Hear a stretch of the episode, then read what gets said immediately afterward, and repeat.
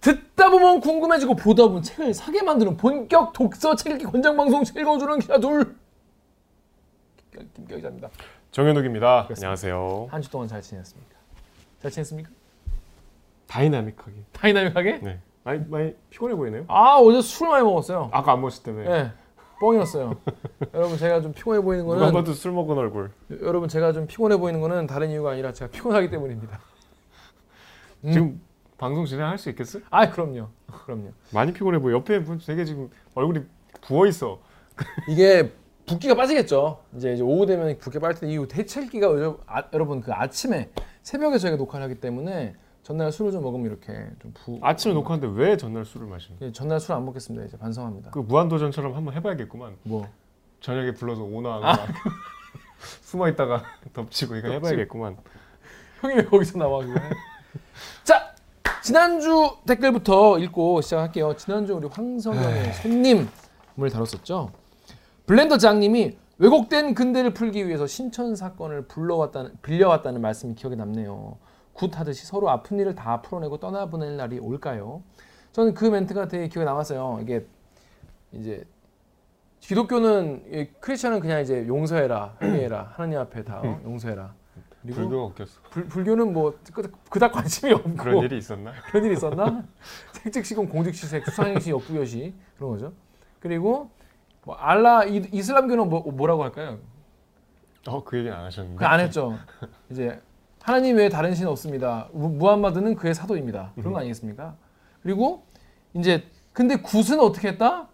죽은 사람을 불러 불러서 얘- 얘기를 들어보자. 네가 맺힌 게 뭐냐, 원망이 뭐냐 그런 걸 불러내는 게 굿이고 그 굿을 통해서 어떤 역사적 치유를 한번 도모해 보자는 그런 내용의 책이었다. 그런 얘기 참 저는 몰랐는데 이분은 그 뒤에 인터뷰를 다 보셨나 보네요. 그런가 봐요. 자, 다음 밑에 댓글. 댓글은 MZ 소닉 진님인가요? 손님을 읽어내려면 너무 마음이 힘들 것 같지만 대들기 기자님들 덕분에 어, 저희 책 읽기 기자님입니다.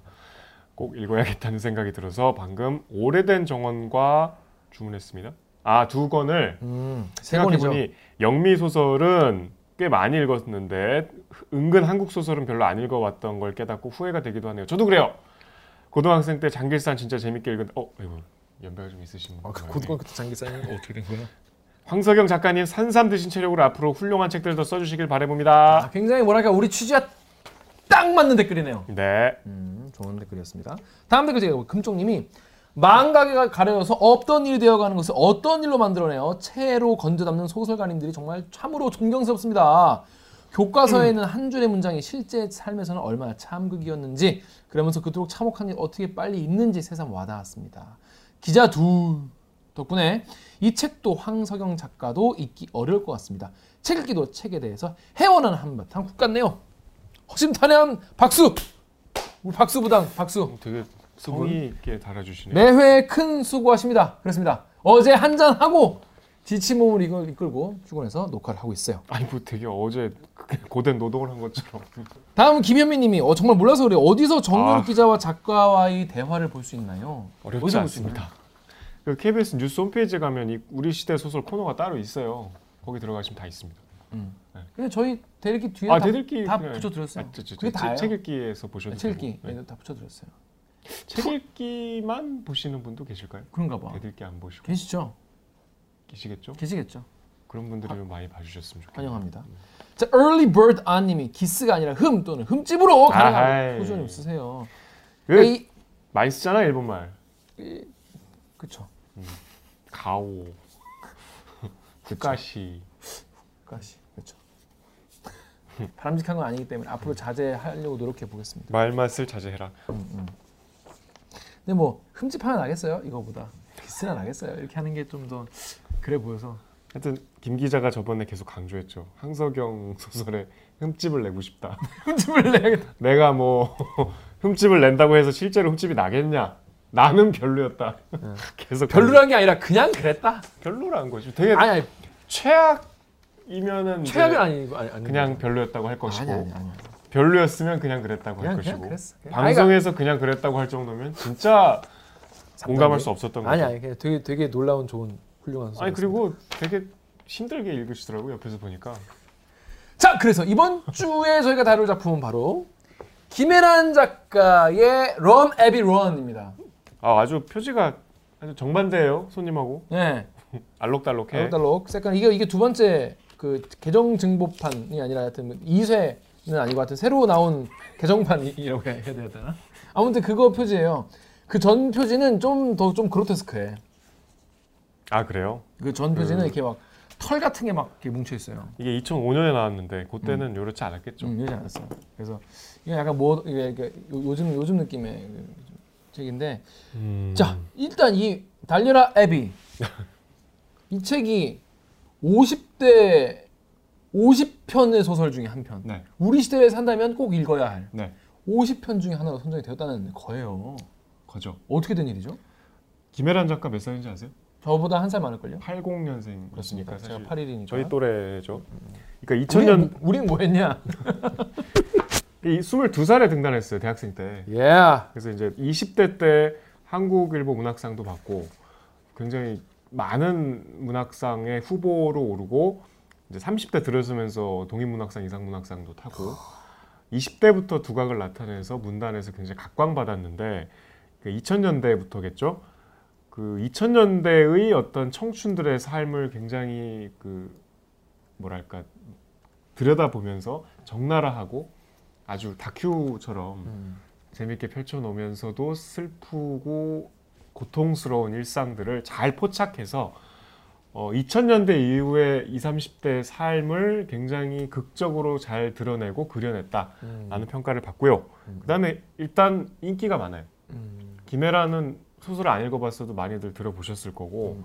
또 김혜란을 좋아하는 작가들이 많아요. 음. 소설가들이 되게 좋아해. 그래서 김혜란 하면은 뭐 빼놓을 수 없지라는 공감대가 있었던 것 같아요 분명히. 어. 김, 김혜란을 다 들어보셨죠?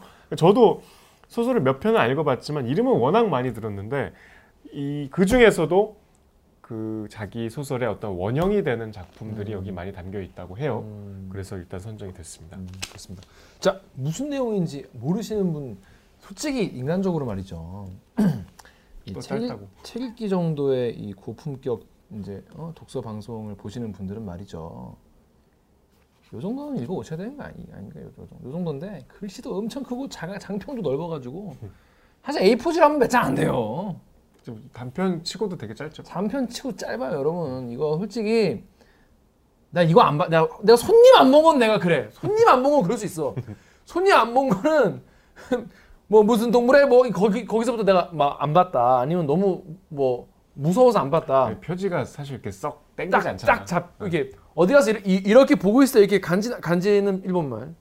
폼이 나는 그런 좀 그런 분위기 아니죠. 폼은 나죠. 그 폼은 책은. 나지만 황석영이니까. 그게 폼 되게 나지. 황석인지 모르잖아. 이거보단 폼 나지. 아니 근데 모르잖아. 사- 사- 카페에서는 몰라. 근데 이거 이렇게 들고 있으면 뭔가 이건 좀 약간 너무 트렌디해서. 아니 트렌디 하잖아요. 근데 모던 좀 하잖아요. 이제 이 이원장이 딱 들고 있기 좋은데 음. 인간적으로 이거는 읽고 옵시다. 여러분 이거는 김혜란의 Run 애비 run 이거는 지금 유튜브 딱 스페이스바 누르시고 어 그 아니면 스페 그 뭐야 이 스마트폰을 보시면 잠깐 멈추시고 근처에 있는 서점으로 가서 이건 다 깔려 있어요. 아, 그죠? 서점 가서. 그러면 주인장 달려라 아비 주시오 당장 주시오 그래서 집에 가시던 길에 스마트폰을 잠시 끄시고 요거를 요렇게 요거 요거 요거 따라락 읽고 그리고 보셔도 돼요 30분이면 읽어요. 30분이 뭐야 어. 아니 뭐 그렇게 빨리 안 읽어도 네. 30분이면 읽어요. 금방 읽어요 금방 읽어 근데 재밌어 재밌었어? 음, 재밌었어 어 재밌었어. 하지만 어떤 내용인지 예, 예. 자 30분이면 읽을 내용을 1분에 요약을 해드리는 정혁, 기- 뭐- 정혁 기자의 압축은 아니네요. 그렇죠 아, 그래도 아 그래도 뭐 그렇죠 그래도 그래도 이제 서, 서운하니까 손님은 일주일 걸리셨잖아요. 그걸 1분에 압축하는 음. 그렇죠, 것보다는 쉬운 작업 같네요. 자 그러면 정유혁 기자의 1분 뭐라고 해야 돼? 이거 리포트 해야 돼? 1분 책 읽기. 요약. 1분 책 읽기. 어. 1분 책 읽기 그럼 지금부터 시작하겠습니다. 1분 책 읽기 시작. 주인공은 여고생으로 추정이 되는데 엄마랑만 삽니다. 엄마가 택시 운전을 하시고 아버지는 내가 태어나기 전에 집을 나가셨어요. 그래서 엄마가 나를 혼자 낳았어. 아버지가 어딘가에서 뛰고 있다고 생각을 해. 전 세계를 돌면서 리우데자네이루, 엠파이어 스테이트 빌딩, 뭐 일본 후쿠오카 이렇게 전 세계를 뛰고 있다고 생각하는데 이 주인공과 엄마는 그래도 유쾌하게 살아가요. 근데 어느 날 편지가 오죠. 미국에서 편지가 오는데 영어로 돼 있어서 엄마는 못 읽었어요. 근데 아버지가 상상과는 달리 미국에서 새 가정을 꾸리고 애까지 낳고 교통사고로 돌아가셨다. 그러니까 내 생상이 틀린 거죠. 그래서 엄마가 어떻게 된 거냐, 무슨 내용이냐, 그랬더니 아빠가 죽었대. 어떻게 돌아가셨다냐. 근데 그 편지의 내용은 교통사고로 돌아가셨다고 했지만 실제로 그거보다 조금 더 웃기게 돌아가셨지만 거짓말을 하죠.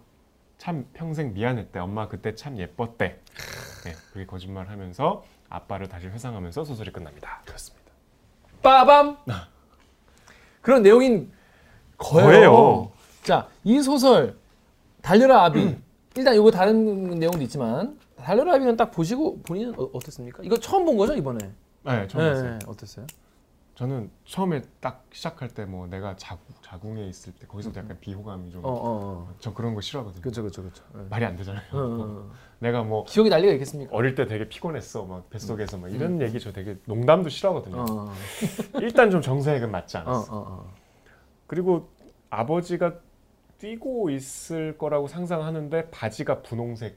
음. 그러니까 상상 속이니까 자기 마음인데 음, 그 패션도 좀 마음에 들지 않았어. 음, 음, 하지만 이 주인공의 어떤 엄마와의 관계는 참 좋더라. 음, 어려운데 좀 슬픈데 구김없이 사는 사람들의 이야기는 늘 가슴을 따- 울리죠. 따뜻하죠, 예. 네. 그런 점도 좋았고 막 심파로 흐르지 않고 이 뭐 김혜란 소설은 일단 심파와는 거리가 멀기 음. 때문에 그런 정서는 참 좋았어요. 그러니까 음. 처음보다 끝이 좋았다. 음, 재밌었고 음. 저는 보면서 미소와 한숨이 교차하는 시간이었어요. 그러니까 미소는 주인공, 주인공과- 한숨은 아비. 아비. 뭔가 이게 여러분 이게 제 전 남자고 이제 나이가 좀 먹다 보니까 이제 아비 쪽에 약간 이 새끼 왜 이랬을까? 이 뭐 하는 새끼인가? 아니 근데 너무 웃기지 않아요? 그 아비를 달린다고 그러니까 아비라는 거는 원 사실 아버지도 아니고 아빠도 아니고 아비라고 한 거는 아비를 우리가 보통 언제 써요? 아비 없는 자식 할 때 쓰잖아요. 그죠 애비 애비 애미도 없는 그 아비 그 맥락을 갖고 온 거잖아요. 음. 근데 그게 달리는 상상을 왜 했냐? 그 이유가 너무 웃기죠. 이유가 너무 너무 아, 아 진짜 그 이제 왜 아, 아 그러니까 아버지에 대해 달리는 그 이미지가 처음 생긴 게 이제 그 이제 엄마 얘기를 듣고 음. 한 건데 이제 얘기 그런 좀- 경험 있으신 분 있으실 수도 있, 있을까요? 있, 있으시겠지만 이게 정말 정말 내가 사랑하는 여성과 어떻게 첫 어떤 어, 스킨십을 스킨십 첫날 밤을 첫날 밤을 치르려 거사를 치르려고 하는데 이제 이제 이제 어 이제 취- 피임 피임 도구 없는 거죠. 그러니까 첫날 거사를 치르려고 하는데 이제 엄마가 된 그 당시에 그 여자친구가 피임약을 먼저 사와야 된다라는 전제를 깔죠. 음, 음. 그러면 눈썹이 휘날리 달리는 거예요. 근데 이때는 피임 그러니까 보통은 남자가 착, 착용하는 걸 사오라 그러지 않나? 모르죠 전. 근데 왜 좀 약간 이상하더라고. 아니 근데 뭐 이때는 뭐 그랬을 수 있죠. 있죠. 아무튼 그 엄마가 그런 조건을 거니까 이 아빠는 이제 눈썹이 휘날리게 그 달동네였으니까 이제 밑으로 내려가서 약국으로 그렇죠. 달려가는 편의점도 빛의 속도로. 어, 빛의 속도로 달려도 그래 그그 발걸음이에요 이게 지금 여러분. 그러니까 이제 아빠가 뛰는 이미지로 남아 있던 거죠. 그렇죠. 뛰는 남아줘요. 뛰다가 막 넘어져서 연탄재 뒤집어 쓰고 어. 허옇게 돼갖고 얼마나 급했으면 이 그러니까. 아빠의 캐릭터가 묘사가 되는데 되게 착하지만 좀 바보 같은 답답한 그게 뭐 착한 거야. 그 도, 도망친 놈이 뭐가 착합니까? 무책임하고 뭐 무책임하고. 그런 사람 있잖아요. 사람은 좋은데 되게 앞가림 못하는 그게 사람이 좋은 게 아니야. 그게 그렇지. 나쁜 놈이야 그게. 그게 나 제일 나쁜 놈이에요 여러분. 그거 오해하시면 안 돼요. 평소에 그냥 어머니. 친구 같아. 응? 그런데 유일하게 엄마를 향해 질주했던 한 순간 그 한 순간은 그때였지. 그게 참 아 못났다 못나서 보통 아. 우리 이런 이런 사람을 이제 못난 놈이라고.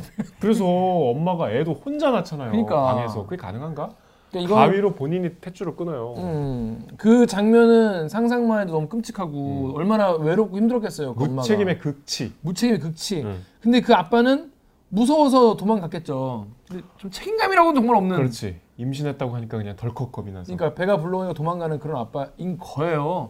근데 그, 그 아빠를 이, 그러니까 이게 제가 왜 미소 한숨이 뭐 오갔냐면 얘가 이제 엄마랑 관계를 얘기하고 자기 삶에 대해서 얘기하고 아빠에 대해 상상할 때는 되게 어 되게 음, 귀엽고 예쁘다. 그리고 좀, 아 이렇게 발랄하게 생각할 수 있고 그래서 그런다 그러다가 아빠 이 새끼 얘기가 나오면 이 새끼는 뭐 하는 새끼야?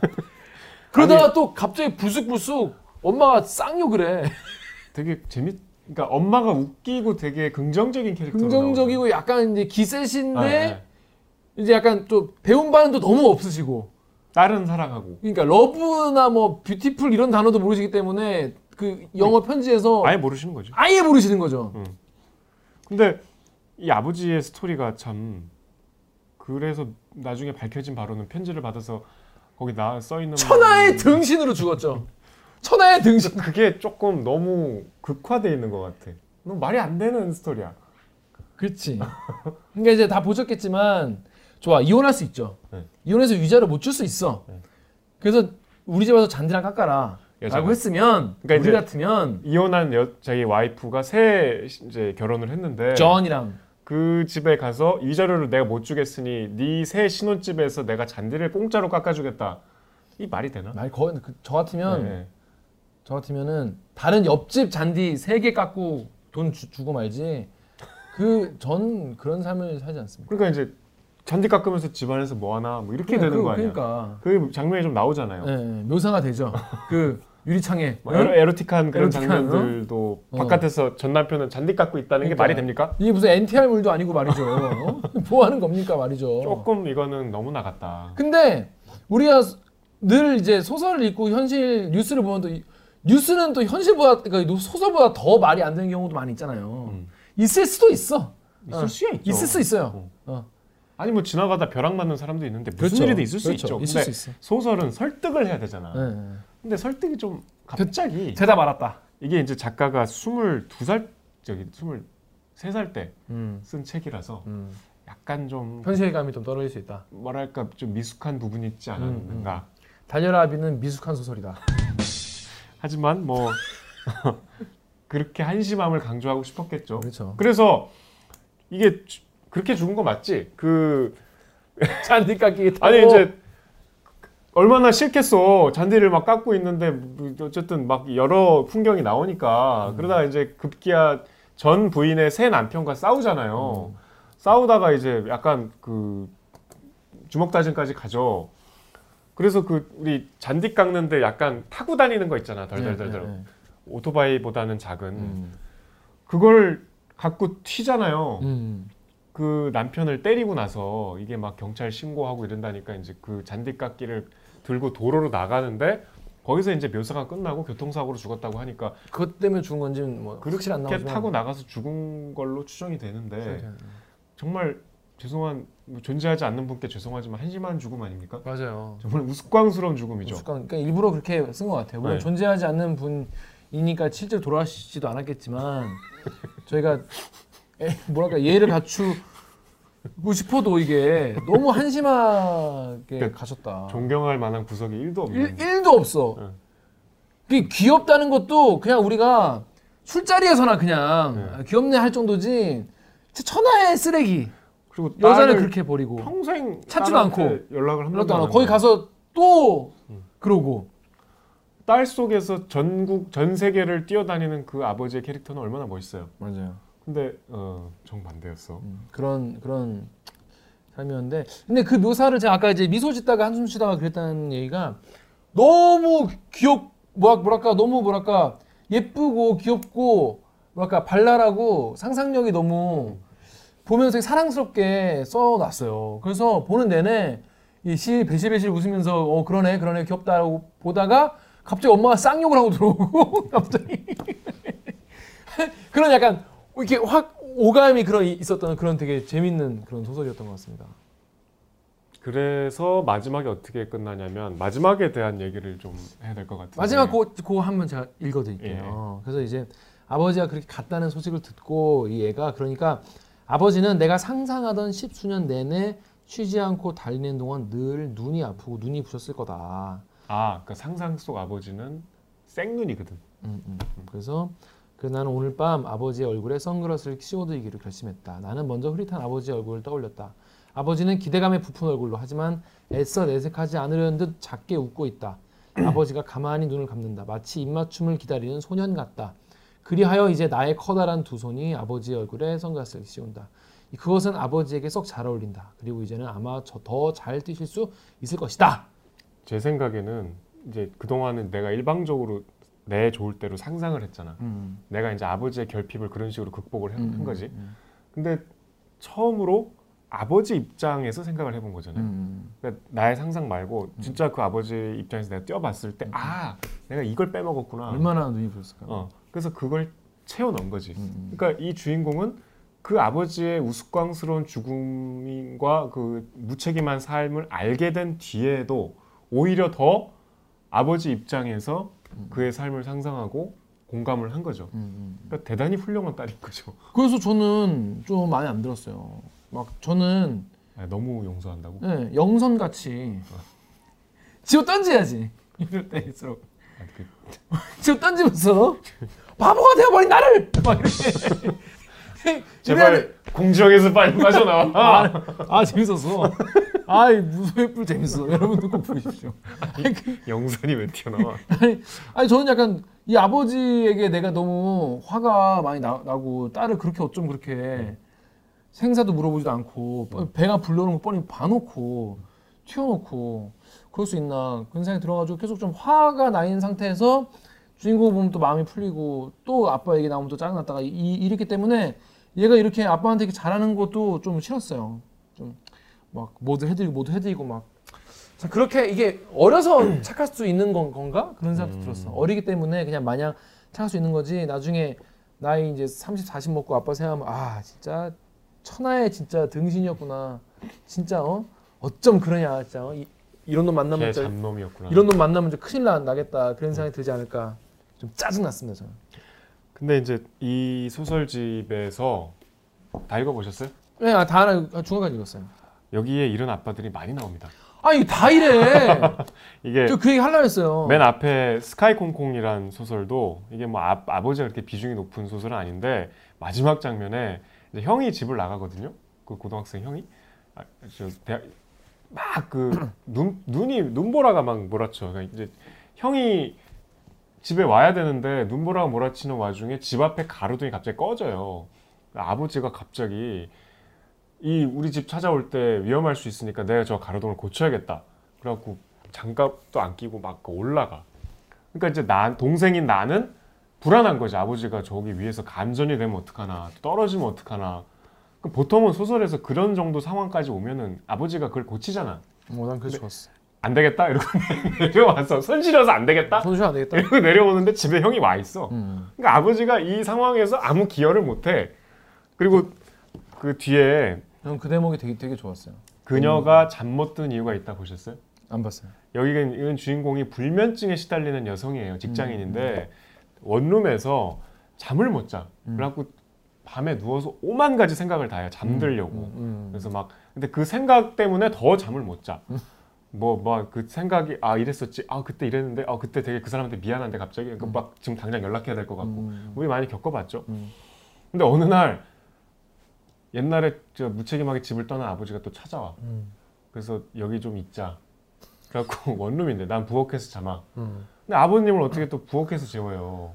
그래서 거실에 그냥 큰 이불 하나 깔고 자긴 작은 이불에서 등을 돌리고 자려고 하는데 아버지가 그때부터 OCN을 그렇게 보는 거야 밤에. 나안 그래도 못 자는데 그래갖고 막 미치는 거야. 이런 존재들이에요. 음. 그러니까 무능하고 배려 없고 음. 음. 왜 자꾸 이런 아버지들이 나오는지 이런 아버지들이 계속 나와요. 그 불꽃 불꽃놀이 거기서도 그러고 여기 나오는 아버지들은 전반적으로 다 무능하고 그러니까 사회에서는 완전 되게 정말 인정 많이 못 받는 그런 분인데 여기는 등장인물에게는 뭐랄까 이야기거리를 자꾸 주고 약간 어떤 면은 또 약간 귀엽게 보이는 사랑스러운 그런 느낌? 뭔가 약간 그 해프닝 귀여운 해프닝들을 자꾸 만드는 그런 천방지축 막 꾸러기 막 이런 느낌으로 막 아, 아버지들의 그런 허세와 막그그 그 가부장의 허세 있잖아요. 막 그런 게 막 나오는데 그런 거를 그리는데 굉장히 탁월하다. 그래서 그런 아버지가 이제 계속 나와요. 예. 그 본인은 무슨 작품이 제일 좋았어요? 저는 저는 해- 이거 불꽃놀이 불꽃놀이 되게 아 재밌었어요. 누가 해변에서 뭐 네, 불꽃놀이 하는 거. 그게 제일 길던데. 어 재밌었어요 이게 네.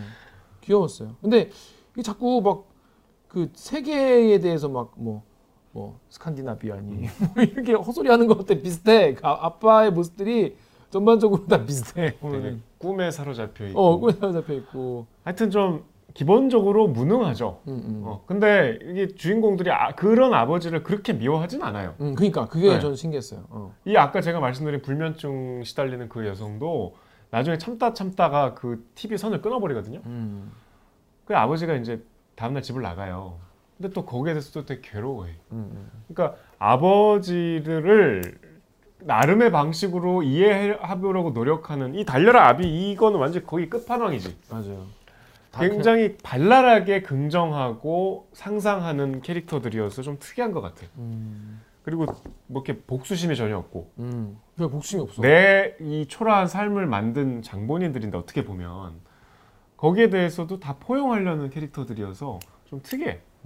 그게 김혜란 소설의 좀 특징이었던 것 같아요. 저는 그래서 그러니까 전 당연히 이런 상황이면 복수를 해야 되거나 아니면 사이다에 사사, 사사후라도 토해야 되지 않나라는 어떤 그런 흐름을 갖고 있었는데 여기 애들은 복수하지 않고 따뜻하게 얘기를 하니까 독자 입장에서는 등장 인물은 귀엽고 예쁜데 아빠에 대해서 대한 분노는 더 커- 커져가는. 전, 전, 전, 전 그렇게 읽었습니다. 좀.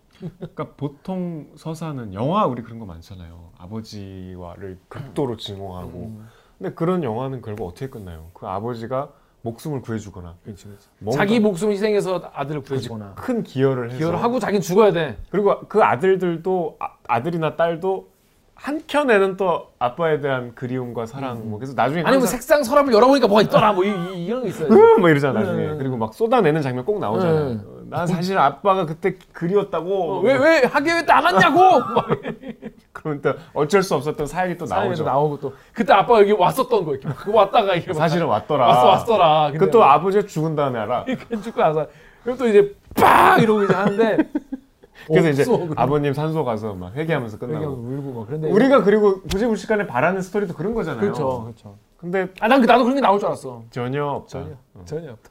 그 아까 제가 결말에 대해서 뭐 좀 갑자기 그 이해해 보려는 음. 화자의 노력을 말씀드렸는데 그 우리가 지난 시간에 다룬 황석영 선생이 네. 김혜란의 작품들을 다루면서 이런 비유를 하셨어요. 들판의 철새들을 보면 음. 철새들이 이제 날아와서 음.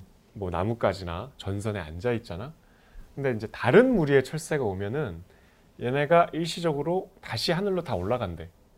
그러니까 이제 자리가 음. 따닥따닥해서 아, 이렇게 피해서 옆에 앉고 우리 사람처럼 그러는 게 아니고 음, 음, 새로운 무리가 오면은 기존의 무리들은 잠깐 공중으로 뜬대. 음. 그러다가 밑을 보다가 다시 내려와서 이제 이 땅에 앉는데. 음. 그러니까 작가라는 존재는 잠깐 올라가서 밑을 보는 존재여야 하고 음.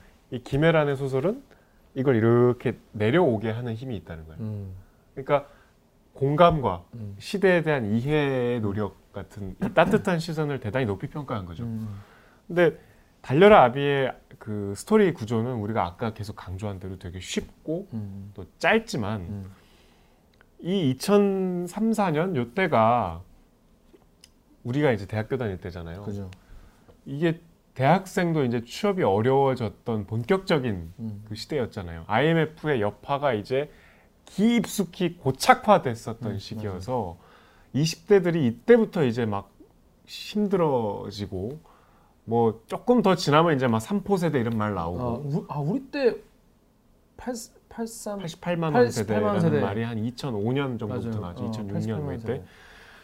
그게 막저 원룸 같은 데가 막 보급이 되면서 음, 음, 편의점도 막 그때 이제 골목에 굉장히 많아지고 더 많이 생기고 우리가 불량식품에 이제 기대서 저렴하게 삼시세끼를 해결할 수 있는 삼각김밥 이런 거. 예. 그런 삶의 조건들이 막 이제 형성이 되던 시기였거든요. 그럴 때 막 쏟아져 나왔어요. 어. 김혜란 김혜란 읽어봤냐? 대학생 때 어. 그런 그 일상들을 참 잘 포착한 것 같아요. 여기 그 편의점 얘기 보면은 그런 게 굉장히 잘 나와요. 나는 편의점에 간다. 어.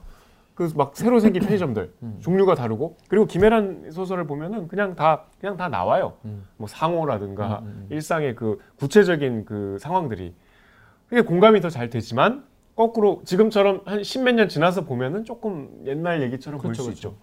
근데 저희 입장에서 보면은 되게 공감이 돼요. 음, 음. 아 이때 이랬었지. 우리가 대학생 때 고시원 원룸에 살면서 진짜로 그 막 삼시세끼를 그렇게 삼각김밥이나 컵라면이나 도시락으로 그때 편의점 도시락은 지금 같지도 않았어요. 지금은 뭔가 편의점 도시락에 대해서 각성을 하고 막 이거 먹어도 되는 겁니다. 그렇죠, 그렇죠. 이거 잘 그, 그 나트륨 줄였습니다. 이런 노력이 있는데 그땐 전혀 그런 게 없었거든요. 맞아요. 그러니까 그런 신선한 젊은 사람들의 삶에 대해서 굉장히 재밌게 유쾌하게 긍정적이고 희망적으로 풀어내서 좋았던 것 같아요. 맞아요. 그리고 여기 등장한 인물들이 어린이들이 많잖아요. 그러니까 아예 어린애부터 고딩 정도까지. 여기도 화자가 고딩이죠. 네, 고딩. 고딩이란 말은 안 나오는데 수업 시간에 막 교생 선생님 말 나오니까 음. 보면서 자꾸 그걸 돌아보게 됐던 것 같아요. 아, 내, 나도 고등학생 때는 이렇게 생각했던가? 그러니까 같은 여러분도 지금 뭐 책 읽기를 보시는 분들이 주로 이제 다들 이제 20대시잖아요. 저희 같은 20대 시대니까 내가 고딩 때 무슨 생각했는지에 대해서 사실 까먹으신 분들이 많이 계실 거예요. 더 나이가 있으신 분도 계시겠지만 그러면 지금이야 우리가 시대를 경험이 쌓이고 그래서 이렇게 보지만 진짜 내가 어렸을 때는 같은 걸 보고 어떻게 생각했더라라는 거에 대한 엿보기 같은 걸 할 수 있었어요. 음, 그 여기 보면 뭐뭐 네스호의 괴물이니 뭐 7대 불가사의 뭐 그런 거에 대한 얘기가 나오는데 그때 진짜 전 정말 진지하게 그걸 열심히 읽었거든요. 그리고 막 우리 때 아시죠 여러분 우리 고딩 때 이제 막 노스트라다무스가 이제 99년에 이제 망한다. 대학생 되면 99년 99학번 막뭐 그럴 때인데 우리는 그러면 뭐 평생 지금 공부하다가 저- 다 죽냐 그래서 그때는 사실 실질적인 공포였어. 공포였어요. 예, 그래서 노스트라다무스 이것도 맞추고 이것도 맞추고 이거 이런 사람인데 예, 예, 이거 안 맞추겠냐. 그래서 이제 그 뭐 네시오의 괴물 막 이런 얘기가 거의 나오거든요. 그래서 아 나도 그 저도 그때 막막 설인 예티 막, 막 그런 거막 되게 열심히 보고 백두산 천지에도 그, 생각나. 예, 천재에서 나왔다더라. 근데 여기도 그런 얘기 나오는데 보면서 내가 그때 어떻게 생각했었지라는 걸 돌아볼 수 있는 그런 근데 그게 심리 묘사가 되게 자세하게 잘 돼 있어요. 어, 지금은 진짜 근데 그런 괴담이 없네요. 없죠. 왜냐하면 스마트폰이 나왔기 때문에 어. 선명하게 찍히거든. 그러니까 누구도 못 봤을 수 있잖아. 하지만 지금 유튜브에는 더 끔찍한 괴담들이 많이 돌고 있죠. 음. 아무튼 그래서 저는 이거 보면서 뭔가 약간 옛, 옛 나의 어린 시절 약간 돌아 돌아가서 이게 뭐 근데 근데 이 소- 소설이 좋냐 왜, 좋, 왜 좋냐면 이 등장인물들이 겪는 현실은 전혀 어린 어린 사람들이 겪을 현실이 아니야. 아우 되게 진짜 너무 너무 어, 어, 특별한 비극들이. 특별하게 비극적이고 사회의 어떤 아픈 면을 드러내는 그런 비극인데 애들이 이걸 보는 어떤 그런 느낌? 음. 이 새해 선물이랑 또 달라요. 새해 선물 거기는 되게 유복한 애지 걔는. 걔 엄마 아빠 뭐 아빠만 없지 걔는 뭐뭐 먹고 사는데 진짜 없잖아. 새 선물의 톤하고는 완전, 완전 다른. 다른 세상인 완전 다른. 세상이에요. 그래서 되게 따뜻하고 그러니까 이게 60년대보다 이 2000년대가 더 뭐가 뭐랄까 더 어둡잖아. 어두워. 더 뭔가 힘들어 차가워, 보여. 차가워, 어. 차가워. 세상이 차가워. 거긴 대가족이고 막 어? 옆집 엄마 언니하고 친하고 그러는데 뭐 광진 테라 아줌마도 있고 하는데 여기는 딱 엄마 나 둘밖에 없는 게 다행히 얘는 엄마랑 친해서 엄마가 어. 또 되게 재밌으셔서 엄마 차, 엄마까지 정말 성격 안 좋은 분이고 애 때리고 이랬으면 어떡할 뻔했어. 그러니까 다행이지 뭐예요.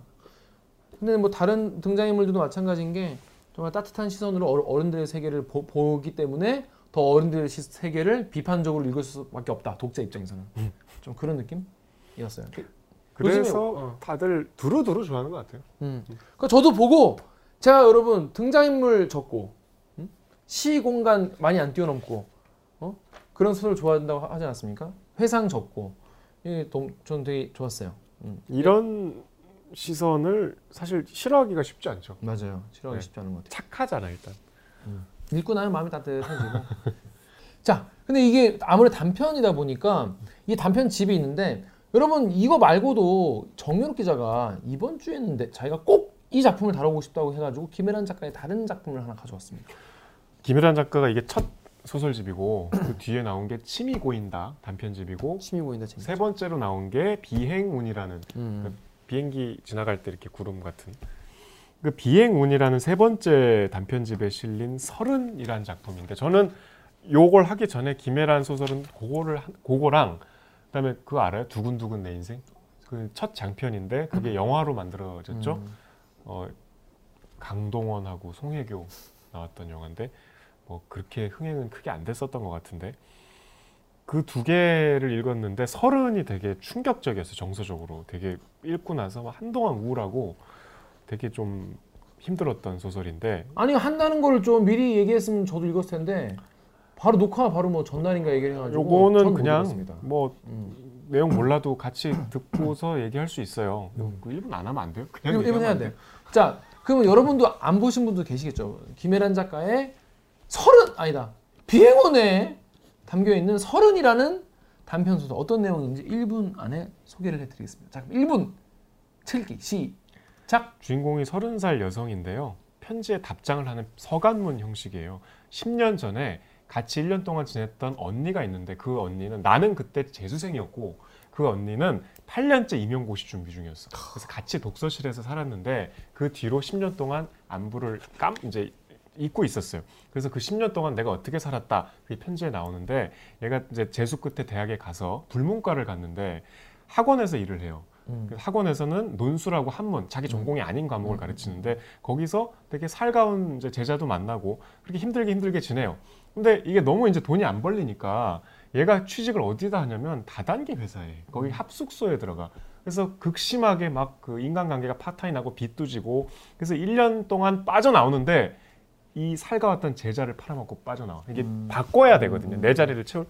그래서 걔가 자살 시도를 해. 음. 그걸 뒤늦게 알게 돼. 그래서 저는 옛날로 돌아갈 수 있을까요? 음. 저는 이렇게 살아왔답니다. 나는 왜 이렇게 망가졌을까요? 음. 이게 끝이에요. 음. 그러니까 이게 진짜 아까 제가 얘기했던 2000년대의 20대의 삶을 되게 아주 비극적으로 압축적으로 그린 것 같아요. 그 왜 거마 청년이라고 하죠. 거여 마천 쪽에서 그 다단계 많이 했던. 음. 그 거마 뭐라고 하는데? 거마 뭐? 여기는 이제 관악구에 관악구에서. 그 뉴타운 곧 들어서는 막 되게 허름한 동네였는데 음. 아 이걸 보면은 그 제가 이제 막 30초에 쫓겨서 짧게 말씀드렸는데 일본, 일단 일본. 아, 1분에. 그 같이 살았던 언니와 지내던 저는 그거 알아요. 여성 전용 독서실은 그 독서실처럼 앉아서 공부도 하고 또 거기 이불 깔고 잠도 자나 봐. 어 그래요? 전 가본 적이 없어서. 어. 그리고 막 이렇게 밥도 그 안에서 먹고 어 좋네요. 되게 저렴하지만 진짜 극빈하게 사는 공간인가 봐요. 수험생들이. 아 거기 산다고? 거기 산다, 산다, 산다는 거야. 어. 그러니까 주인공은 전라북도에서 재수하려고 서울로 오내고 그 언니는 충남에서 임용고시 준비하러 오네야. 음. 근데 이제 그 둘이서 얼마나 어려웠겠어. 그래서 음. 그 언니를 보면은 아 그게 나와. 그 한솥 도시락에 가서 음, 음. 밥만 사온대. 음, 아 그렇게 많이 먹었어. 그래서 밑반찬을 그냥 그, 음. 그거 있겠죠. 예. 거기 꺼내 갖고 그냥 조금씩 먹고. 음. 얘는 이제 밥은 안 먹고 빵만 음. 그 노량진의 학원에 줄 서 있을 때 먹고 그렇게 힘들게 살다가 거기 뚜레쥬르가 이제 생겼는데 그 음. 빵을 항상 뚜레쥬르에서 천 원짜리를 샀대요. 음. 그 뚜레쥬르에서 항상 가면 도장을 찍어서 음. 적립을 하잖아. 음. 그 적립을 해서 그게 만 원이 된 거야. 음. 그래서 자기가 그 고시원을 나올 때, 아니 저그 독서실을 나올 때 그 언니한테 선물로 줘요. 음. 그만 원이 됐으니까 음. 나중에 언니 합격하면 이걸로 꼭 케이크 사 드세요. 근데 10년이 지나서 받은 편지와 함께 온 게 그 카드야. 거기 자기 이름이 써 있잖아. 근데 주인공이 보기에 그 이름을 쓸 때 그 자기로는 자기는 절대 못 돌아가는 거야. 왜냐면 음, 그쵸. 너무나 큰 죄를 졌잖아. 음, 음, 음. 그러니까 여기 그 그런 게 나와요. 내가 불문과를 나왔으니까 취직이 잘 안 되잖아. 음, 보습학원에 이제 강사로 가. 우리 대학교 때 그런 아르바이트 많이 했죠. 많죠. 예. 본인도 저도 저도 학원 다- 강사 하셨잖아요. 그러니까 자기 전공이 아닌 논술, 과목이지만 논술, 한문이 제일 만만하잖아. 예. 내가 몰라도 연락에 공부해서 그쵸. 가르치면 되니까. 한문 뭐 한문 뭐. 애들- 단 애들- 조건은 어. 그렇게 공부를 잘하지 않는 애들이어야 그게 먹히지. 그렇죠, 그렇죠. 내 전문성이 없다는 그 미천이 그래야 맞아요. 먹히지. 맞아요. 근데 되게 공부는 못하지만 착한 애들이 음. 그 학원에 많이 있었어. 음. 특히 그 중에 제일 착하고 자기를 따르고 생활력이 강한 제자가 있었어. 음, 혜미라고. 음, 음, 애가 이제 담배를 피는지 늘 담배 냄새가 났지만 음, 음. 선생님 생일이라고 막 케이크도 주고 뭐 막 와서 살갑게 막 얘기도 걸고 되게 나를 이 주인공을 따랐는데 이 주인공이 이제 이러다가 너무 빈곤하니까 학자금 대출도 천만 원이나 있고 너무 나는 성실하게 살았는데 나는 보통의 삶을 살고 싶을 뿐인데 난 왜 이러지 이러다가 그 학원에서 만나서 5년 정도 연애했던 구 남친이 어느 날 찾아와요. 근데 되게 잘 차려입고 돈을 잘 버는 것 같은 음. 거야. 걔가 다- 다단계야? 그 구 남친이 이제 술 한잔 하면서 얘기하다가 그 자기 회사 선배를 소개해줘요. 그래서 자기 회사 되게 좋은 사람인데 그 회사 조건이 보니까 이상한 거야. 한 달에 뭐 300에서 많게는 1000만 원까지 벌 수 있는데 입사를 하려면 일단 내가 800을 써야 되는 거야. 아. 신개념 네트워크. 아, 아, 아. 개놈들이네요. 계속 말할까요? 네, 그렇죠. 아 그냥 대화를 저뚝 끊고 진짜. 그래서 결국 그 꼬임에 빠져서 거기 들어가는데 그게 꼬임에 빠졌다기보다 그걸 믿은 나를 계속 합리화해야 되잖아. 음. 내가 그 말을 듣고 그 합숙소를 갔는데 합숙소를 들어가는데 그 풍경이 막 여자가 화장실에서 볼일 보는데 밖에서 남자 지키고 있고 음. 다 같이 모여서 막 꿀꿀이죽 같은 거 먹고 분명히 이상해. 근데 내가 거기서 속았다는 걸 내 스스로 믿고 싶지 않은 거야. 그렇죠. 계속 부인은 부인 그러니까 나는 이걸 견뎌서 여기서 큰 돈을 벌 수 있어. 거기서 1년을 살다 보니까 이제 다 그냥 빚도 쌓여가고 내가 그 인간관계도 다 끝나고 근데 내가 거길 나갈 방법은 나 대신 누구를 데리고 와야 되거든. 음. 근데 그때 마침 그 이쁜 제자가 연락이 온 거야. 뭐뭐 되게 살갑게 쌤 뭐 하세요. 결국 걔를 자기 대신 집어넣고 그 뒤로 계속 걔가 워낙 국이 먹고 어, 낙천적이니까 걔는 잘 살 거야. 걔는 잘 살 거야. 음, 음. 정말 쓰레기네요. 그러다가 나중에 알게 되지. 음. 얘가 결국은 그 계속 문자가 오거든. 그러니까 얘가 들어가서 그 실상을 알 때쯤 문자가 와. 안 봐. 음, 음. 대답을 안 해. 그 문자는 나중에 밝혀지지만 여기 이상해요. 음. 저좀 꺼내주세요. 어디세요? 음. 연락 좀 전화 좀 받아주세요. 그 죄책감을 못 견디는 거죠. 그러다가 그래도 얘는 잘 살 거야. 음. 어떻게 잘 견뎠을 거야. 외면하는 거죠. 나중에 결국은 얘가 그 비직과 뭐 이런 여러 가지 파탄난 상황에 견디지 못하고 목을 맸는데 죽진 않고 식물인간이. 아이고.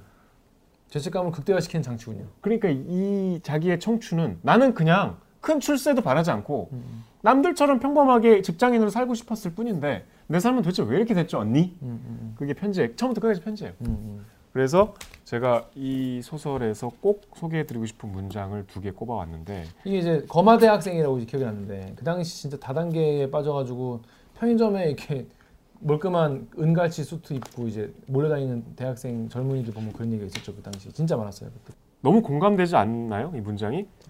이런 얘기가 있어요. 이게 다 편지인데 저는 지난 10년간 여섯 번의 이사를 하고 열 몇 개의 아르바이트를 하고 두어 명의 남자를 만났어요. 다만 그랬을 뿐인데 정말 그게 다인데 이렇게 청춘이 가버린 것 같아 당황하고 있었어요. 좀 뛰어넘어서 20대에는 내가 뭘 하든 그게 다 과정인 것 같았는데 이제는 서른 살이 된 이제는 모든 게 결과일 따름인 듯해 초조하네요. 다 그런 생각들 한 번씩 무서운 얘기야 어, 난 40인데 큰일 났네 이거 그리고 여기 이제 그 학, 학원 내가 아르바이트하는 그 학원의 학생들 공부는 썩 잘하지 않지만 착하고 구김없이 잘하고 인간적인 아이들을 보면서 무슨 생각을 하냐면 너는 자라 내가 되겠지 겨우 내가 되겠지. 음, 이게 얼마나 비- 끝이 안 보이는 비극적인 인생이야. 그러네요. 그러니까 책 책. 음. 아 이거는 황석영의 한국 명단편선 명, 명단편 명, 명단편 그러니까 원고에 이걸 써놨길래 이걸 갖고 왔는데 음, 황소영 선생이 김혜란 작가 하나 뽑았을 때 이걸 뽑았어요 음, 그러니까 아 읽고 나면 막 진짜 그냥 막 이게, 이게, 이게 바닥 끝까지 이렇게 우울해서 그리고 우리는 지금 이 자리에 앉아 있는 우리는 정말 운 좋게 그냥 공채 시험 통과 하나 그거 하나 미천으로 그렇죠. 그냥 이제 거기를 쭉 탈출한 셈이잖아요. 그렇죠. 어떻게든 탈출 나왔죠. 저도 정말 뻔했어요. 그게 명문대생이라고 뭐 집이 중산층이라고 해서 그 탈출한다는 보장은 없거든요. 없어요. 근데 거기에서 탈출하지 못한 훨씬 많은 청춘들이 음, 나는 왜 보통의 삶을 살고자 했을 뿐인데 안 되는 건가? 왜 이렇게 난 비참하게 살지? 나는 그렇게 못된 마음 안 먹었는데 결과적으로 진짜 너무 못된 짓을 한- 해버린 거잖아. 이 소설을 보면 이해가 돼. 내가 이 지옥을 빠져나가려면 그밖에 없어. 그밖에 없는데 마침 얘가 연락이 왔어. 음. 그리고 이게 그렇게 사실 그리고 본인도 하- 하고 싶대. 범죄 현장도 아니야. 음. 들어보니까 뭐 이거는 내가 능력만 있으면 돈이 벌 수 있다는 팩트야. 음. 근데 난 아닌 것 같고. 그렇게 자기 합리화를 해서 자리 바꿈을 한 건데 나는 한 내가 나를 정말 좋아했던 순수한 영혼을 정말 그 생명까지 파괴한 셈이잖아요. 나를 도대체 왜 이렇게 못된 삶이 됐을까? 음. 내가 무슨 죄를 졌다고? 음. 이 소설을 보면은 정말 최악의 상황들을 모아놓긴 했지만 그 시절에 이렇게까지 될 수도 있는 이 위태로운 세상, 참 무서운 세상 이게 절절하게 그려져요. 그 말이 이제 무섭네요. 20대 때는 뭐든지 다 과, 결, 이제 과정이었던 것 같은데 음. 서른이 넘으니까 이게 다 결과인 것 같다는 말이 너무 음. 잔인하잖아. 무섭고 지금 많은 많은 분들의 마음을 음. 쑤시는 말일 것 같아요. 그리고 실제로 그 다단계 있었잖아. 합숙소 있었잖아. 음. 그리고 그 독서실 작가님 여기 이 책 봤어요? 안 봤어요? 그 예, 여기 책에 나오는 그 공간이 아까 여쭤봤는데 여성 독서실이라는 데가 독서실처럼 책상도 있고 거기서 바로 그 자리에서 이불 깔고 자는 그런 고시원 플러스 독서실 합숙소 같은 그런 공간 알아요? 거기 그런 공간이 있던데 부유하게 자랐구만. 부유하게 넉넉하게 자라서 몰라. 어, 100번이나 다니고 말이야. 칵테일 소주나 마시러 다니고 말이야. 그러니까 그럴 수 있죠. 칵테일 소주 저 1000cc 맨날 드셨대요. 서민 대학생. 서민들의 삶을 모를 수 있어요. 어, 오징어 그 삶은 거 하고. 작가님은 어땠어요? 저는 어, 딱 제 세대가 쓸만한 이야기들이라는 생각이 좀 들었던 게 음. 약간 나이대가 비슷하기도 하고 비슷한 시기에 썼잖아요. 근데 다 읽지 못했거든요. 음, 사실. 음, 음. 근데 문장 하나 하나가 약간 어 내가 생각했던 거랑 비슷한 게 있네 이런 것들이 좀 있었거든요. 음. 예를 들면 뭐 그러니까 되게 감성적인 거긴 한데 뭐 전구가 깜빡일 때 음. 음. 가로등이 깜빡일 때 세계가 껐다 켜졌다 막 이런 거 제가 예전에 내 심장이 뛸 때 옛날에 싸이월드 많이 나왔던 어기야. 그런 감성 그런 감성이랑 그다음에 그그 다음에 그 아버지 아비 참어, 참어. 그렇게 김동지. 웃지 마시고 그 다음에 그 뭐지 아빠 표현하면서 나쁜 사람은 진짜 이런 사람이 나쁜 사람이다 뭐 이런 얘기 하는 거 나오잖아요 달려라비에서 음. 그런 거 볼 때도 어, 내 생각이랑 되게 비슷한 부분들이 있네라는 생각이 그게 그런 얘기 아까 김 기자 얘기한 것처럼 이렇게 주변 머리 없고 착한 사람이 오히려 결과적으로 더 나쁜 맞아요, 사람인 맞아요. 거. 그거 딱 그런 그런 감성들 그게 좀 비슷한 게 많더라고요. 그러니까 돌이켜 보면 2004, 5년 이때 싸이월드 한참 유행일 때 이런 책을 읽고서 싸이월드랑은 나는 차원이 다르다고 음. 많이들 우월감을 느꼈던 책이었던 기억이 나. 음. 음? 그리고 이제 그런 사람도 다 자기 미니홈피 했잖아. 그렇지. 그럼 거기에는 싸이월드에 돌아다니는 그 뭐 나는 눈물을 흘린다. 이런 것과는 차원이 다른 나는 이런 글을 읽고 있지. 라고 많이 인용했던 문장들이 들어있더라고 아, 그게 다 여기서 나온 거였어? 주범은 이분이야. 새끼들 그거 다 김애란 읽고 그랬던 거구만. 그때 유행한 게 뭐 그 왜 봄날은 간다 보고 그렇게 잘난 척들을 해요. 그 사진 항상 올리죠. 어, 사진 그 유지태 어, 유지태랑 이영애의 그 투샷 빨간 목도리 그거 올리고 밑에 자기 그 개똥 철학 그, 이- 그 여- 연애 개똥 철학 솔직히 써본 사람 있죠. 썼다 거수 있어. 본인은 안 썼어요? 안 썼어요. 나는 그 그 여자애들이 그렇게 봄날은 간다 가지고 허세를 부렸어요. 그래서 왜그 보통 그 남자 얘긴데 아 여자애들이 그렇게 허세를 부렸어. 그럼 막 그 맨날 그 얘기하고 근데 그 걔네들이 그 허세 부르던 애들 지금 다 출판사가 있고 한 명은 자, 동화 작가 되고 아주 그냥 잘 됐어. 뭐 그 감성을 대로 가셨네 그치 감독 잘 살았어. 어. 어. 아 근데 너무 우울하지 않아요? 너무 우울한 얘기. 응. 그러다 봐야겠다. 서른 근데 아, 정유혁 기자는 이런 우울한 소설은 왜 봐야 된다고 생각해요? 그러니까 그 우울한 게 우울한 우울해지는데. 야 우리 우울한 얘기 들어볼래 이게 아니라 음. 우리 얘기잖아 우리가 사는 세상 얘기잖아 음. 그러니까 그걸 항상 우리가 까먹고 살잖아. 음. 사실 그리고 나 이 세상 속에 내가 하나로 살지만 사실 나의 내 주변 공기가 제일 중요하죠. 내 시험 합격 여부가 제일 중요하고 그럼요. 내가 거기서 탈출하면 사실 내 세상은 또 바뀌어 있잖아. 이 세상은 존재하는데 그 뉴욕이 뉴욕을 그린 수많은 로맨틱한 영화가 있고 아름다운 사랑이 늘 펼쳐질 것 같고 센트럴파크에는 늘 조깅하고 피크닉 올 것 같지만 조커란 영화에서 보여지는 뉴욕은 얼마나 끔찍해요. 그 하층민이 보는 뉴욕은 막 버스에서 웃는다고 비웃고 전철에서 막 폭행당하고 자기가 처한 내 요금밖에 못 보거든요 사람은 누구나 저도 이 방에서 나가면 그래요. 근데 이런 책들은 이걸 이렇게 펼쳐주죠. 음. 이런 것도 있어요. 그리고 너도 이런 세상에 살았어요 옛날에. 음. 그게 이제 공감의 시작인 것 같아요. 음. 그렇습니다. 그게 이제 그 뭐 소설 인문학이 왜 중요하냐 얘기할 때 꼭 그런 얘기 하죠. 근데 인문학은 너무 재미가 없잖아. 그러니까 그 이게 그그 진짜 소설을 왜 중요하냐? 그, 그 여러분 우리 그래서 2000년 초반에 또 다들 이 알랭드 보통 한 번씩 보이지 않았습니까? 그 불안해 보면 맨 그런 얘기예요. 옛날에 뭐 그리스 비극이 뭐 그런 역할을 했지만 지금 소설이 그런 역할을 한다 이러면서 제가 그때 제일 친한 친구가 철학을 공부했는데 네. 그때 군대에서 휴가 나와갖고 음, 휴가 나와서 제, 뭘 제일 하고 싶냐 그랬더니 일단 그 목욕탕 뜨거운 물에 들어가고 싶대 음. 욕조에 음, 음, 그래서 이제 밤새 술을 마시고 그 아침에 음, 종로의 사우나에 갔어요. 제 나름대로는 이 친구를 음. 휴가 나와서 모신 거지. 음, 음, 그렇지, 그렇지. 풀코스로 모셨네. 그래서 이제 내가 뒤늦게 탕에 들어가서 봤더니 얘가 탕에서 되게 슬픈 표정을 이루고 있는 거야. 음. 진짜 진짜 슬고 무슨 일 있냐 갑자기 왜 그랬더니 데리다가 돌아가셨어. 아, 난 데리다 누군지 몰랐거든 그때. 해체주의 철학자인데 진심으로 자기 가족이 돌아가신 것처럼 슬퍼하는 거야. 어. 그 소식을 어떻게 한 거야? 그, 그, 그 친구는. 뭐 그 사이에 이제 그때도 뭐, 뭐 인터넷에 있었으니까 네. 어디 저 사우나에 안에 있는 그래서 뭐라 그랬어요? 데리다가 누구야라고 하고 싶진 어, 않아갖고 어. 그냥 자, 나는- 이건 자존심 허락 안 하지. 난 냉탕으로 피신했지.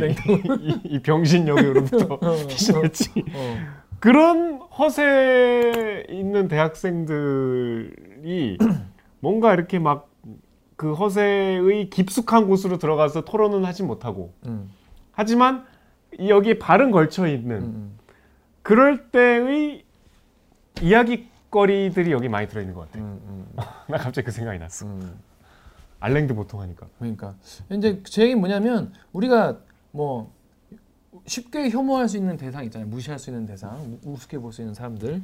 그런 사람들이 사실은 어떤 사연을 가지고 있었는지 그 사람도 사실은 최선을 다해서 살아온 사람들이고 그 사람들이 어떻게 그렇게 하게 되었는지에 대해서 이제 알아보려면은 우리는 소설을 읽어야 된다 그런 얘기가 이제 그 책의 이제 주제인데 저는 이제 아까 거마 대학생 얘기가 나와서 좀 그 생각이 들었어요. 그때만 해도 아저 철없는 놈들 저어다 일확천금을 꿈꾸는 바보들 뭐 이런 예, 시선이 있었지만은 우리가 또 김혜란의 소, 소설 서른을 또 읽으면 저는 읽어보지 않았지만 또 그들이 왜 그렇게 하게 되었는지 그들의 삶은 본인도 본인의 삶이 얼마나 소중하겠어요. 그런데 이런 일이 있었구나라는 걸 더 알게 되는 그런 어떤 그런 비극적인 일로 인해서 그런 면을 더 돌아볼 수 있는 그런 게 소설 역할 아닐까, 문학의 역할 아닐까. 그리고 그런 거를 그런 거에서 약간 또 영감을 받아서 또 취재도 하고.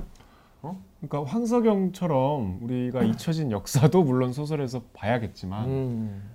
이 지금 우리 삶도 어, 소설을 통해서 배울 수 있죠. 우리가 지금 동시대를 살고 있지만 동시대를 다 알지 못하니까. 음. 그러니까 나는 이 소설이 20대 때 이거를 내가 솔직히 저는 김 기자도 그랬을 것 같은데 대학생 때 20대 때 한국 작가들은 약간 무시하는 경향이 있었거든. 저는 이제 그런 거였죠. 그저 20대 때는 네. 소설 얘기하면은 난 소설 안 읽어. 왜? 사회과학서 읽기도 바빠. 그러니까 뭐 베버, 막스 베버 이런 거 봐야 된다. 막스 베버 말고 베버 말고 이제 이제 칼 형 걸 좀 봤죠. 음. 칼형 걸. 어? 뭐 자본의 이해. 음. 어? 뭐 이런 이제 입문서 같은 거. 음. 뭐 그런 것도 근데 그런 거는 정작 그런 거는 이- 요- 마르크스의 혁명적 사상 이런 거. 마역사 이런 거 요, 요만큼 요만큼 있고 들어보면 원본 텍스트는 하나도 아니거든. 자본론은 아니거든. 자본론은 그 자본론은 있어. 근데 그 누가 읽습니까 그거 있- 있어 있다는 게 중요한 거예요. 어. 아무튼 사회과학 소설 어?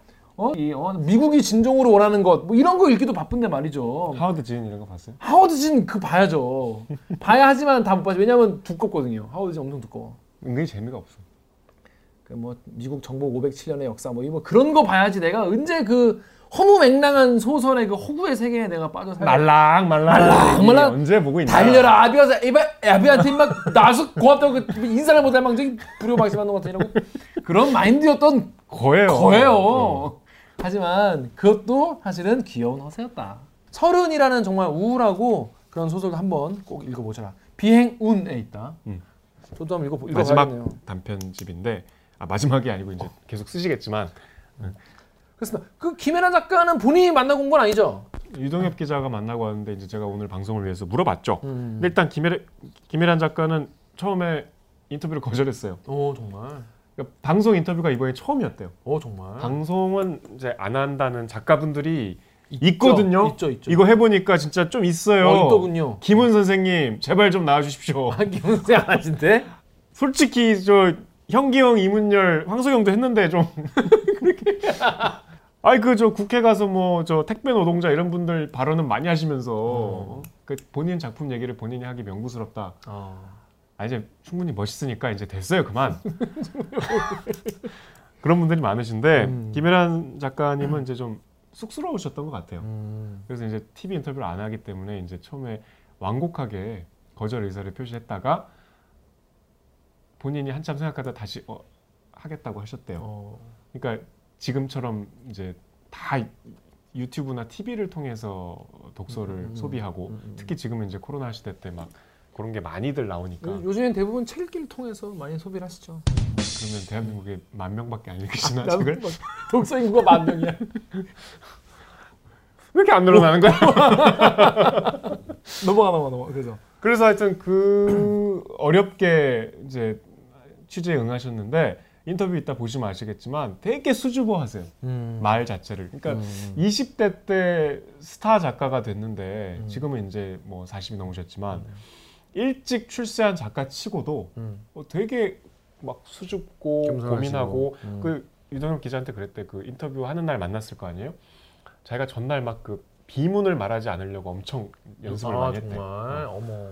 그리고 뭐 문자를 그대로 보여드릴 수는 없지만 음. 인터뷰하고 뉴스가 나간 뒤에 막 감격의 장문의 이제 문자, 감사의 문자를 보내셨는데 음. 굉장히 방송을 어 좋게 음. 이렇게 이렇게 나와서 나 너무 이거는 음. 처음으로 이런 음. 경험을 했다 이런 음. 반응을 보여주셔갖고 음. 생각보다 굉장히 겸손하고 소박하고 근데 책 읽기 보시고 항의 문자 보내시는 거 아니야?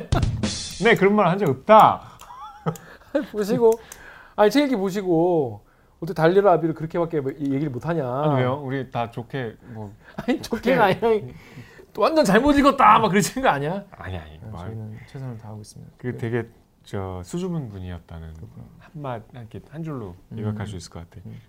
그 되게 뭐랄까 성의가 성의 있게 인터뷰에 응해 주시는. 네 그리고 우리가 그 취재진이 오디오맨을 음. 분홍 반바지 입혀서 뛰게 했거든요. 아, 그 이미지를 만들어야 되니까. 어. 아 그게 그 오디오맨. 어 그래서 그 저 상암동에 메타세카 길 가갖고 김혜란 작가는 마치 그 미국에서 온 편지를 들고 있는 것처럼 딱 포즈를 취하시고 그 앞을 이렇게 슉 뛰면서 지나가요.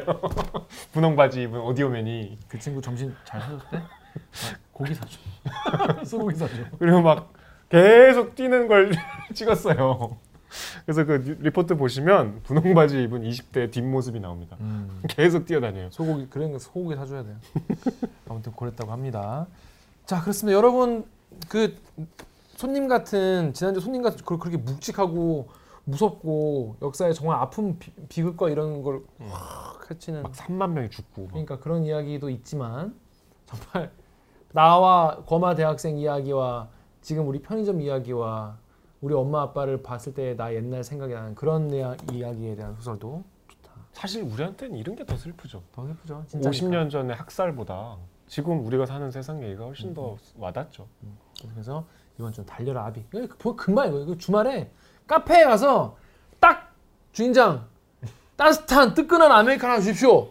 야, 식기 전에. 식기 전에 그거 그거 식기 전에 한 절반은 봐요. 홀짝홀짝 먹으면서 첫, 금방 읽어. 아니 근데 진짜 30분 안 걸려요. 어, 어, 재밌 재밌어. 어, 그리고 보고 나면 마음이 한켠이 따뜻해지면서 미- 미소 짓다가 한숨 쉬다가 그렇게 보실 수 있는 좋은 책인 것 같습니다. 자, 그러면 저희는 이번 주 방송 여기까지. 자, 그럼 다음 주는 뭔가요? 다음 주에요? 아니 그러니까 이제 그 얘기 하려고 했는데 다음 주는 뭐? 다음 소설은요. 일단 소설 이 책 제목은 이것도 단편집인데 최은미 작가의 눈으로 만든 사람인데 이거는 50편 중에 제일 최신작이에요. 음. 심지어 오늘 제가 말씀드릴 그러니까 다음 주에 다룰 작 다음 시간에 다룰 작품이 여기 수록된 여기 우리 마주라는 작품인데 이 코로나 얘기예요. 어. 작년에 나온 소설이에요. 아니 근데 50편에 네, 들어왔다고? 네, 네. 그럴 수가 있어? 오, 이제 올해 현대문학상을 수상했는데 오. 왜 그런지는 이제 다음 시간에 오, 얘기하기로 하고 신기하다. 이건 정말 진짜 이- 이거보다 달려라 아비보다 더 지금 얘기예요. 그러네. 아까 설은 이거보다 진짜 그냥 당장의 얘기야. 그러니까 훨씬 더 와닿는 뭐 스토리일 거예요. 예. 눈으로 만든 사람이라는 소설집 중에 첫 있는 소설집인가요? 이 최미 작가의? 그건 아닙니다. 아, 여기 우리 마주라는 오. 작품이고요. 이게 여- 이 소설집을 사셔도 되고 음, 음. 그 현대문학상 수상집, 수상집도 어, 이게 실려 있거든요. 음. 여기 우리 마주가. 근데 기왕이면 여기 안에 이제 책들을 읽으면서 최은미 작가의 작품 세계를 조금 맛, 음. 맛을 보시는 게 좋지 않을까. 어, 그러네요. 어, 이... 완전 완전 지금 얘기. 그리고 이제 진짜 그냥 사무, 구체적인 사물 상호를 다루는 제가 봤을 때 끝판왕이에요. 아 그래요? 뭐 어, 아니, 끝판왕이라는 표현. 테라 맥주 나오고 정유럽 뭐 기자가 안 카카오톡. 나오고 뭐 이런 거 있잖아요. 어, 그냥 그냥 있는 우리 마치 그냥 블로그에 글 쓰듯이 어. 그, 아, 글 수준이 블로그라는 뜻이 아니고 그런 이분도 이- 어, 최은미 작가의 음. 눈으로 만들어진 사람 줄여서 눈사람. 아 그러네. 음. 눈사람 이라고 검색하면 안 나올 거예요. 눈으로 만들어진 사람이라고 써야 될 것 같은데. 눈으로 만든 사람. 만든 사람. 음. 요거를 요걸 사셔가지고 요 안에 있는 마주 무슨 마주? 여기 우리 마주. 여기 우리 아 마주 여기 우리 마주 보지 않을래? 뭐 그런 마주인가 보죠. 그 마주를 읽어 오시면 되는데 이번 주는 말이죠. 저희가 말이죠 한 주를 쉽니다. 책 읽기만 한 주 쉬어요. 왜 쉬냐? 아, 제가 바빠서 쉽니다. 휴먼 있습니까 휴먼? 책을 더 이상 못 보겠어서 아니죠? 제가 현장 뭐 이렇게 좀쉬날 때가 있어가지고 거기 좀 갔다 오느라 내가 좀 멀어요. 먼 데를 갔다 와야 돼가지고 책 읽기 한 주 쉬어갑니다. 그럼 저희는 책 읽기는 다다음 주에 인사드리도록 하겠습니다. 오케이?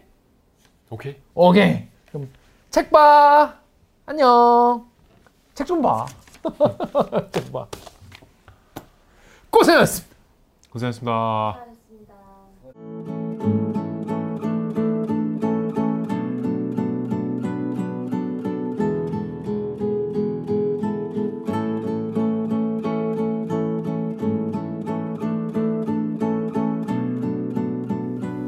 소설은 한 아이가 어머니와 함께 살아가는 이야기인데요.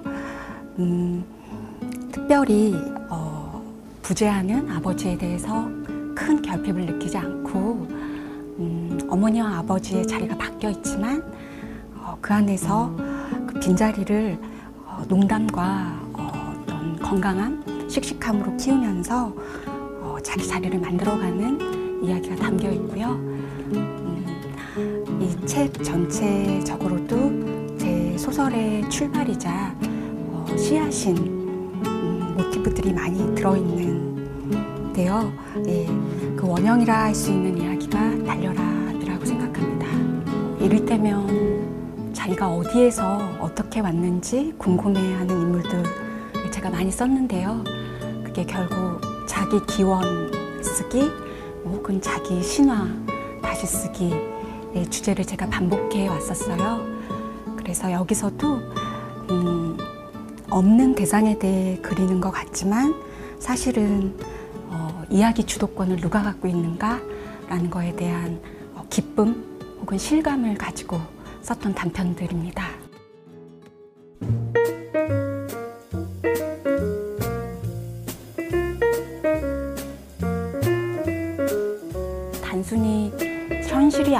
이렇게 붕 떠올랐다 사라지는 게 아니라 어, 자기 자신을 보호하기 위해 예, 혹은 다른 서사를 갖기 위해 잠시 좀 먼 곳으로 갔다가 어, 결국엔 땅에 현실에 다시 착지하는 이야기입니다. 그렇기 때문에 그 상상은 힘이 없는 상상이 아니라 어, 조금은 그 슬픈 상상이기도 하고 어, 그렇지만 또 동시에 자기 자신을 지키려는 의지를 가지고 만든 환상이라 어, 힘이 있는 상상이라고도 생각해요. 때때로는 그 인물들이 덜 다치라고 예, 바로 중력 때문에 바로 현실로 낙하하거나 추락하면 아프니까요. 그럴 때 조금 덜 다치라고 제가 바닥에 깔아줬던 쿠션들 어, 우리 농담이나 환상이기도 했어요. 자기 자신을 연민하지 않는 법이 이제 중요한 키워드로 또 나오는데요. 음, 그렇게 쓰고 싶었고 그런 인물이길 바랬지만 사실은 어려운 일 같아요. 예, 그리고 어, 저도 또 다른 분들도 어떤 대상이나 어, 사람을 볼때 지레 판단하거나 어, 판정하거나 동정하거나 하는 경우가 많죠. 그래서 제가 대단히 어, 신선한 작품을 쓰진 못해도 좀 그렇게 타성으로 바라보는 시선 혹은 묘사는 피하고 싶다라고 노력하고요. 그럴 때 제가 쓸 수 있는 방식이 이런 인물들의 시선, 태도의 고유함, 음, 혹은 개성인 것 같아요. 그리고 이 단편 속 인물의 개성 중 하나가 자기를 연민하지 않는 성격입니다. 나는 내가 얼굴 주름을 구길수록 어머니가 자주 웃는다는 것을 깨달았다.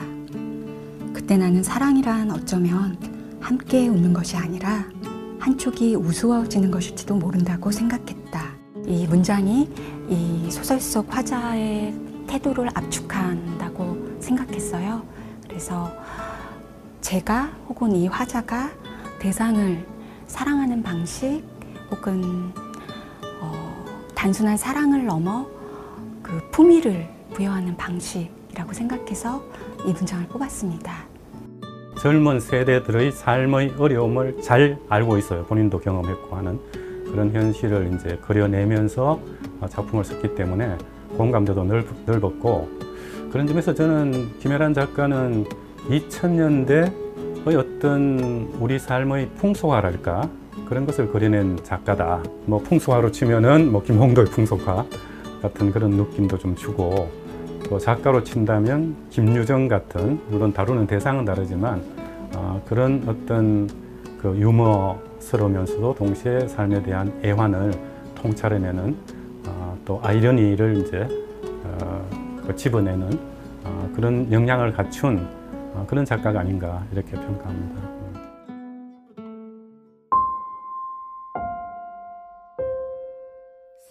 여러 작품들을 쓰면서 어, 그 인물들과 더불어 저도 나이를 먹었다는 생각도 들고 음, 때때로 같이 성장했다는 느낌도 드는데요. 글이란 게 결국 그 사람 몸을 통과해서 나오는 거니까요.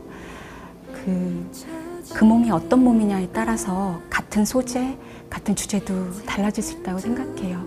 그래서 앞으로 쓸 작품에 대한 어, 기대가 만약 있다면 어, 내가 달라진 나의 몸으로 음, 또 어떤 판본의 이야기들이 생길까라는 기대가 좀 있고요.